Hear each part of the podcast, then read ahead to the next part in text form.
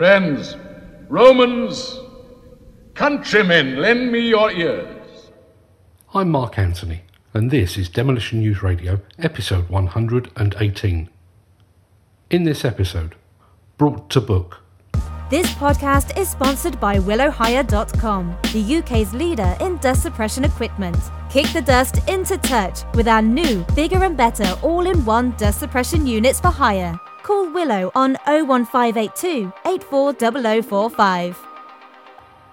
Late last week, I received an email from a lady who was trying to buy one of my books. In itself, that's not unusual. Through the Demolition News store and through Amazon, we have a number of books for sale, ranging from children's books like My Dad Does Demolition, through non fiction adult books like Renaissance, Why JCB is the Apple of the Digger World, to our one fiction book, Demolition 2051. But there were two things that set aside this email from the norm. The first was the fact that it related to a book that we produced back in 2016 and which has remained in deep storage, unsold and unloved, since the end of that year when demand for the book just ran out. The second was the fact that the person requesting the now out of print book works for the major crime unit at Thames Valley Police. And while the book itself commits a multitude of crimes against grammar, and probably a good few against the laws of spelling too, it came as something of a surprise to learn that it appeared on the radar of the major crime unit. At this point, I should probably tell you what book they wanted and why, and just as importantly, how the book came to exist in the first place. Demolition News Radio, the independent voice of the global demolition industry. Primarily because my wife has a vice like grip on the TV remote control, and partly because, aside from football, anything narrated by Sir David Attenborough and Shark Week, I can never find anything to watch on TV. And so I tend to listen to a lot of podcasts, and I watch a lot of YouTube videos.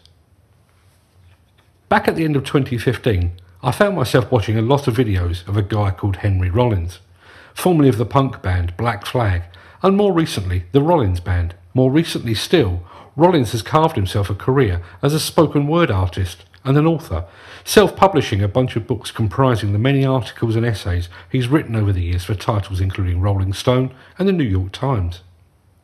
It was this self publishing essay compilation books that really grabbed my attention. Although they're mostly contained within the realms of demolitionnews.com and the Demolition magazine, I am constantly writing, constantly producing content. And while a good deal of it is news based and time reliant, some of it, mainly the comments, articles, and leaders, is as relevant today as it was the day it spewed from my brain. I decided that I was going to produce a compilation book. I was going to self publish it. I was going to be the UK's answer to Henry Rollins, only less famous, with fewer tattoos, and a lot less scary. Then, like so many other grand plans and schemes that I cook up while my brain is in neutral, I took that idea and parked it way back in the darkest recess of my brain quite possibly to never see the light of day again. But something happened on the 23rd of February 2016 that would bring that idea back to the forefront of my mind. And that something was the Didcot disaster. Demolition News Radio is the podcast of demolitionnews.com and the Demolition magazine. I've written about and spoken about my reaction to the disaster countless times over the two and a bit years since, so I won't go over that ground again. What I will say is that I, together with the rest of the industry, heard about the disaster on the Tuesday it happened. Through my connections with Sky News and the BBC, I spent the whole of the following day conducting TV, radio, and local newspaper interviews at the power station itself. By Thursday, I was determined to do something. I didn't know what, but it was clear that this single incident, the extent of which was not yet known, was going to have a major and lasting impact upon this industry. And then it hit me. The book. I could produce the book, sell it, and send the profits from it to the families of the men killed in the incident. I made a few phone calls to ensure that I wasn't going to be standing on any industry toes by responding to the tragedy with a fundraising book. Those calls were met with universal support and enthusiasm. And so I set about the mind numbing task of compiling something like three years' worth of articles and essays. I had to read each of them to ensure that they were still relevant and that the passage of time had not rendered them obsolete. I had to get each of them proofread to hopefully reduce the number of mistakes contained within. I got my youngest son, Fred, to start work on an appropriate design and layout. And I set my mind to coming up with a suitable title. The title we eventually settled upon was A Sight for Sore Eyes, a play on words with the word site spelled S-I-T-E, like a demolition site. At the time, I thought I was being awfully clever. Looking back, it just feels like a poorly executed pun. Be sure to check out Demolition TV on YouTube, the only YouTube show dedicated to demolition. Just a week after the Didcot disaster occurred, we started to take pre-orders for the book. A week after that, batches of the books started to land on desks and in mailboxes across the world. The response was unbelievable. We received two large orders from a pair of companies that compete head to head with the contractor involved in the Didcot disaster. We received a bulk order from the Institute of Demolition Engineers, another from the European Demolition Association, and yet another from the National Demolition Association in the US. We received individual orders from Italy, France, Spain, Germany, Australia, New Zealand, and Brazil. I make it sound like I'd surpassed my Henry Rollins ambitions to become the new J.K. Rowling, the new Stephen King. The truth is that the book sold in the low thousands. They achieved the aim of raising some money for the families of those killed in the accident, but it was a mere drop in the ocean. And while the book enjoyed a moment in the spotlight, that light soon faded. There were a few days in the immediate aftermath of the accident in which we sold a hundred books or more. A few weeks later, that number had dwindled to maybe ten a week. A month after that, and the boxes of books we pre-ordered to drive down the print cost just started to collect dust and cobwebs. Long before the end of the year, those boxes were moved into a cupboard. And last year, those boxes were moved into a local storage unit where they sit unopened to this day. To subscribe to the Demolition magazine, just head over to demolitionnewsstore.com. All of which brings me back to the actual point of this episode, and to just one of the reasons I was so surprised to receive a request for this book so long after we'd declared them effectively out of print. So I sent a message to the person at the Major Crime Unit explaining that the book was not readily available any longer, and asking why they were interested in a book that, in my mind at least, had run its course. It turns out this major crime unit is working in conjunction with the Health and Safety Executive on the ongoing investigation into the Didcot disaster itself.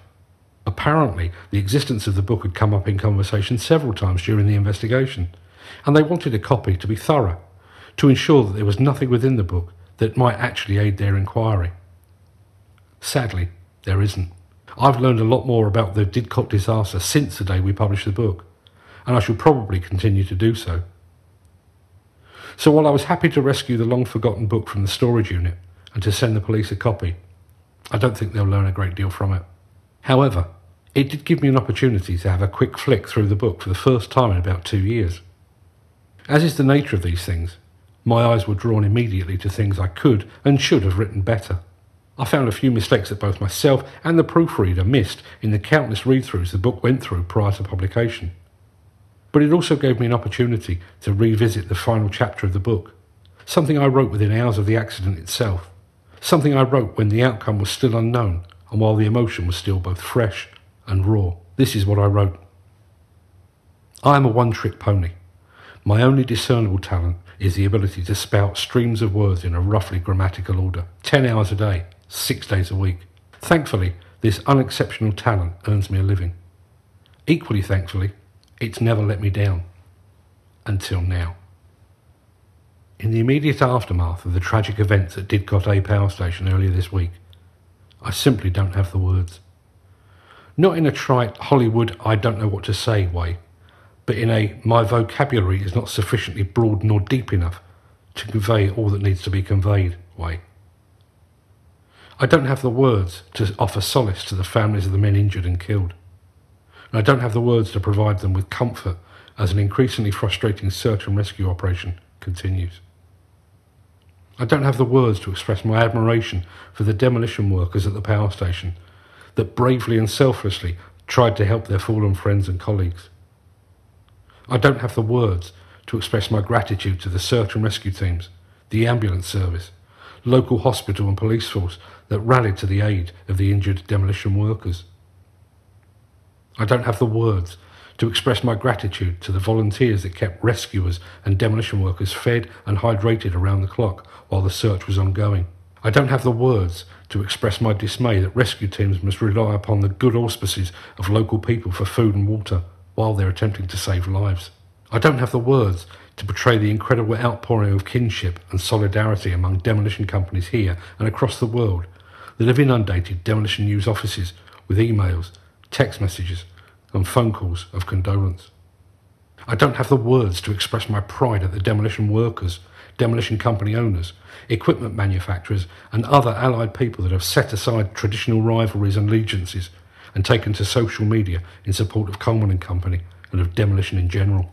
I don't have the words to describe the sheer magnitude of the carnage that greeted rescue workers, the mountains of twisted steel against which orange suited rescue teams looked like so many ants faced with an insurmountable task. I don't have the words to describe my anger and frustration at media attempts to appoint blame while the search and rescue teams were still hard at work, to point fingers while demolition workers remain trapped. I don't have the words to describe my feelings towards those people that have crawled out from under a stone to offer their uneducated, this was an accident waiting to happen pronouncements. I don't have the words to describe my feelings towards that ill spirited few non industry people that were suddenly imbued with structural engineering experience and demolition expertise, and who sought their 15 minutes of fame with their baseless, I could have predicted this nightmare scenario comments. The final words of that chapter and the final words in the book are I am quite literally out of words. I wrote that more than 830 days ago. It turns out I still am. Thanks for listening.